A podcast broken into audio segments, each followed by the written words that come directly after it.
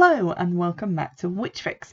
Today I'm going to be talking about a book that I read first when I was a teenager and have recently bought another copy of because I have no idea where the first copy has gone. I feel like it went in a box somewhere and that box may have become lost or is in the loft, which is functionally a space that I just never go to, and so it might as well be in Mars in Mars. You heard me correctly. This is a book by Theresa Tomlinson. It's called The Forest Wife Trilogy. It was originally released as three separate books, I believe, but my original copy that I bought when I was a teenager was in one copy and so I've repurchased it as one just because it made financial sense. But originally I think it was published as The Green Lady, Child of the May and The Path of the She-Wolf. Uh, and you can buy those books separately or I think mass market paperback as the Forest Wife trilogy, which is just cheaper. The Forest Wife trilogy is sort of a female focused retelling of the Robin Hood myth. Um, in that a lot of it takes place in and around Sherwood Forest and features characters who you might know from any adaptation of Robin Hood that you've seen. Um, namely, um, Will Scarlet is featured in like one scene, but also John of Hathersage, uh, Little John, um, Friar Tuck, who is Father James in this, but who is a rotund friar with a big stick who goes around beating people up, and various other characters who come in and out. Specifically, Maid Marian, who is the focal character in the first book of the trilogy, The Green Lady, and who features very prominently in Child of the May and The Path of the She Wolf it's been so long since I read this for the first time that I honestly don't remember why I picked it up because I bought this with my own money from a bookshop, which is quite unusual. I didn't used to buy a lot of books, you know, new when I was a teenager because I didn't have a lot of money. Although having said that, this is like a nearly 500 page book and it only cost 5.99 so clearly this was like the halcyon days of yore where these kind of books didn't cost you like nine fucking quid so that was pretty exciting. But I picked it up and I remember enjoying it intensely and that there were some witchy elements in it, so I repurchased it to review for the podcast. And I'm just going to tell you a little bit about the basic storyline without giving too much away. I am going to, however, give trigger warnings because, like quite a lot of the books that I review that are set in like historical periods, mentions are made to sexual assault and child abuse, child neglect, things like that, um, which were sadly quite commonplace in less enlightened time periods and are still quite commonplace now. Um, so, if although none of it is very graphic, if that is going to trigger you, if it's mentioned, uh, bear that in mind. Maybe give this one a miss. So, the first book in the series, The Green Lady, um, starts with Mary de Holt, um, a young girl. She's 15. She's being raised by her uncle because her mother is dead uh, in childbirth, and he has decided to marry her off to a wealthy guy who is quite a lot older than her. Mary decides she's having none of this, and so without taking time to prepare literally anything except taking a loaf of bread from the kitchen, she leaves the house and runs into the woods, intent to never see her family again and just go her own way. Fortunately, because she is ill equipped to survive in the wild, let's just say that.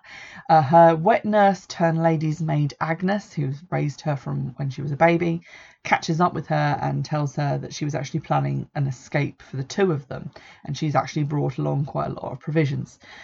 Mary doesn't really know where they're going to go, what they're going to do, but Agnes leads them straight to a mysterious little cottage in a clearing hidden deep in the wilds of the forest, which is where the forest wife lives. And Mary is quite afraid at first because the forest wife is, according to local legend, a fearsome witch, uh, best avoided and sought out only by the very desperate.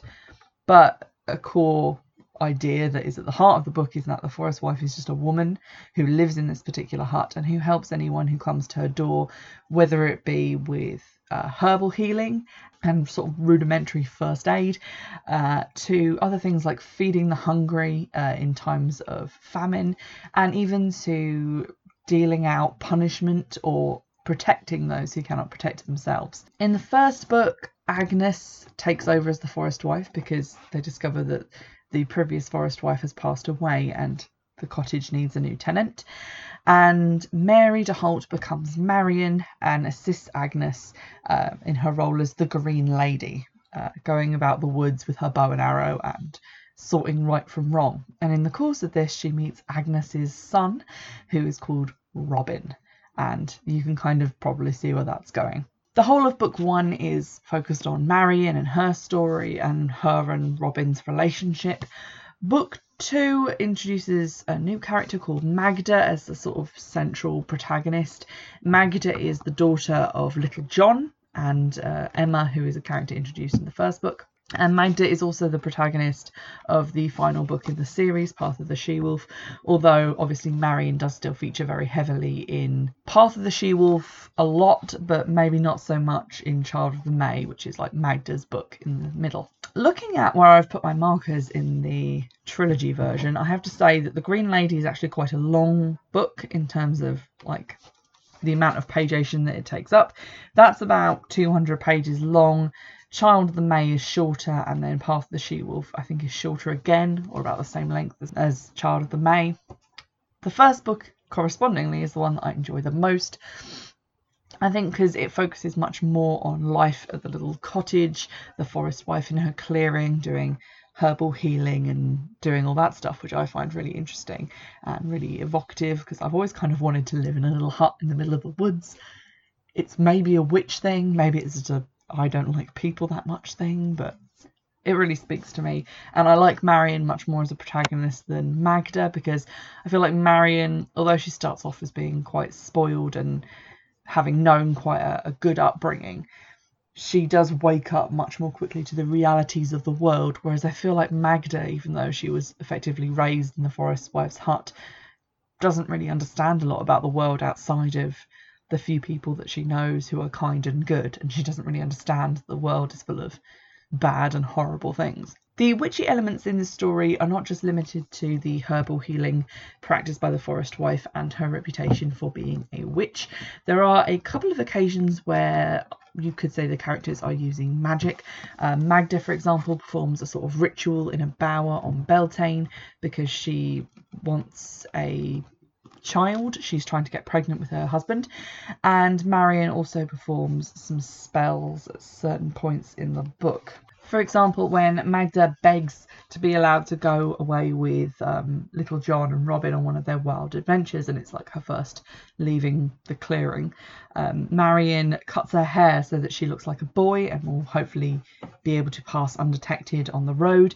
And then she takes um, a pinch of the hair that's been cut off, mixes it with salt, and then sprinkles it in a circle above the fire and chants water, earth, air, and fire right, keep my girl safe both day and night, which is like a, a simple little folk spell. Um, so you can see those kind of practices creeping in. They also have feasts that echo the Wheel of the Year. They actually celebrate Samhain, Beltane, and Yule. They also do a dance with a deer skull. Um, come the summer to say thank you essentially to the forest and to all the animals that they've killed over the winter to stay alive. And every May, Marian, in her guise as the Green Lady, dances with Robin in his guise as the Green Man. Because of her position as the forest wife, they can never be married. And so it's like their one time of the year when they get to basically be a couple. And that kind of echoes the seasonal cycle of the Wheel of the Year and the coupling of the god and goddess. So that's all very interesting, and I quite like that. Uh, there's quite a lot of action in the book. The chapters are quite short, and especially in the first book, each one kind of reads like its own individual story. Characters show up, situations arrive, and they are dealt with within that chapter. And although those characters will show up again at other points in the book, their kind of introductory story is always dealt with in like one chapter. You'll get introduced to some nuns who are recurring characters, the charcoal burner's daughter, who is Magda's mother later on in the books. There's also quite a lot of action. Uh, various people at different times are kidnapped or arrested, um, set to be hanged. Uh, there's a quite a, a thrilling instalment where some women are bricked up in their house and left to starve to death. So some of the good folk from the Forest Wife's clearing break in with food and then wall themselves up inside as if withstanding a siege. And throughout it all, there's this undercurrent of the people kind of waiting for the king to come back and do something. At first, they're waiting for King Richard, and then they're waiting for King John to do something good, or for barons to stand up to him and try and stand up for their rights as common people. And they're continually kind of thwarted and disappointed by the politicians who use them for their own gains and then cast them aside when they have what they want. And I think that's quite relevant to a lot of people today, and therefore will probably make this book resonate with you if you're planning to read it nowadays. In terms of actual witchiness payoff, it's quite a gentle theme running through the book. Um, the threads are definitely there to pick up on if you're reading it and you obviously practiced Wicca or any other like nature based path, you'll probably find things in there that speak to you. But the majority of the book is definitely focused on that Robin Hood myth and on, you know, robbing from the rich and giving to the poor and all the survival things that go into living that life on the edge of lawlessness, which is quite a, a thrilling tale in and of itself. What I found quite interesting was at the back there's like a, a bit written by the author about basically what inspired her to write the book. And she says, a very different aspect came into question. In 1846, Thomas Wright put forward a theory that there was never a real Robin Hood, but that the stories represented a pre Christian nature spirit and the human desire to be one with nature. Some writers have seen Robin Hood as a representation of the Green Man, an archetypal figure depicted in ancient carvings with the face surrounded by leaves and vegetation. Ancient green woman carvings do exist, and they seem to me to be the female equivalent of this ancient archetype. I discovered that others were thinking along the same lines. And then she mentions another book that you can read. Though I saw Marian and Robert very much as real people, I felt that this theme could add something of a magical atmosphere to the story. I quite like that.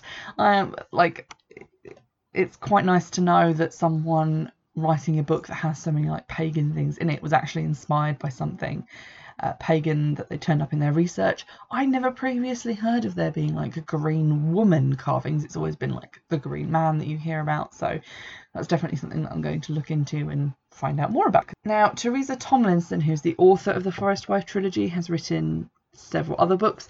This one is for like I would say young adults, maybe older young adults, if that makes any sense whatsoever. Sort of like the 15 year old mark. But she has written various other books uh, that all seem to have kind of a historical, woman centric bent, like Troy and the Women Warriors, and uh, there's some other things about um, um, sort of Saxon age history and mythology and things like that, which is quite exciting. So I might give those a read, although they don't seem to have the same kind of pagan leanings as this book. This I will always hold close to my heart. It's something that I really enjoyed reading when I was a teenager. I did think of it when I started doing the podcast. It's just taken me a really long time to be bothered to buy a copy and then reread it. But once I did reread it, I got through it in about two days because it's so exciting and the chapters are really nicely paced and you can just kind of keep flipping and reading and not really realize that you've read like half the book. I just want to end the review by reading you a little section from when Mary and Agnes originally arrive at the Forest Wife clearing. Um, Agnes is actually probably my favourite character, maybe on par with Marian because she's kind of stern but very practical and very direct, which I really like. Marian is a little bit more emotional and headstrong, but I also like that as well. So I think they're tied, in my opinion. It's my favourite character. So here is an extract from page 40. As they wandered back through the forest there was much on Mary's mind, much that she wished to ask, but it was difficult to know where to start. "Well, it seems that thou's taken Selina's place," she began. Agnes nodded, but she looked tired and sad. "You knew her, didn't you?" "Ay, I knew Selina. She helped me once long ago. There's a great deal that you do not know about your old nurse, my lovey, and I shall tell it, but all in good time." It seemed that Mary would have to be satisfied with that for the moment, so she turned to more practical matters. Why did you take their beans, yet leave them with a goat? How do you know you'll ever see the beast again?" "I took the beans in payment, which is only right. They have their pride. I left the goat, for they need the milk, and it shows we have faith in them. We've taken upon ourselves a task that I do not think you rightly understand. Not yet." "What do you mean?" Agnes fingered the fine woven girdle of the forest wife. It was a beautiful thing not like a wealthy lady's ornament, but intricately woven and rich with the forest dyes of madder, blackberry, sorrel, and marigold. It was edged with finely plaited leather and fastened with a heavy metal clasp. She sighed. It is an ancient and sacred pact, an agreement between the forest folk. It will bring us safety, for none will know or even ask our names. The forest wife may keep her mysteries. They will protect us. There is our part of the bargain to be kept, always to be there, always to answer to those in need. It will be our refuge, but believe me, it will be hard work. Do you mean that there was another forest wife before Selina? That there's always a forest wife. Look beyond Selina's mound, said Agnes, then count up the humps in the ground. But I've always feared the forest wife. They called her evil and fearsome. Agnes laughed. An evil reputation has its uses. It keeps away unwelcome visitors, and those who dare to come are desperate. Mary remembered how poor Tom's knees had knocked when he first spoke up to the forest wife. She wandered on in silence, thinking it all out. At last she turned back to Agnes, grinning wickedly. So you are the forest wife, Agnes, and you can do the job, for I have always known you were a witch. But who am I? What part am I to play? Agnes looked thoughtful. That I don't know yet, my lovey, but you are most important, of that I'm sure. I was not ready to leave Holt Manor, but you were. The time was right. You chose it, not me. I am quite sure there is a purpose that we cannot understand, a purpose that brought us to these woods. I hope I've convinced you to find a copy of The Forest Wife and give it a go. I can promise you, if you like magical realism, if you like historical novels with a twinge of witchcraft and magic in them, you will not be disappointed. And if you like quick and easy dramatic reads with a lot of action and female power, you get that as well. If you do end up buying a copy, let me know what you think of it. You can drop me a line on Twitter, which is at Witchfix, or by email, which is witchfixpodcast at gmail.com. And in the meantime, I'll see you in the next episode. Bye!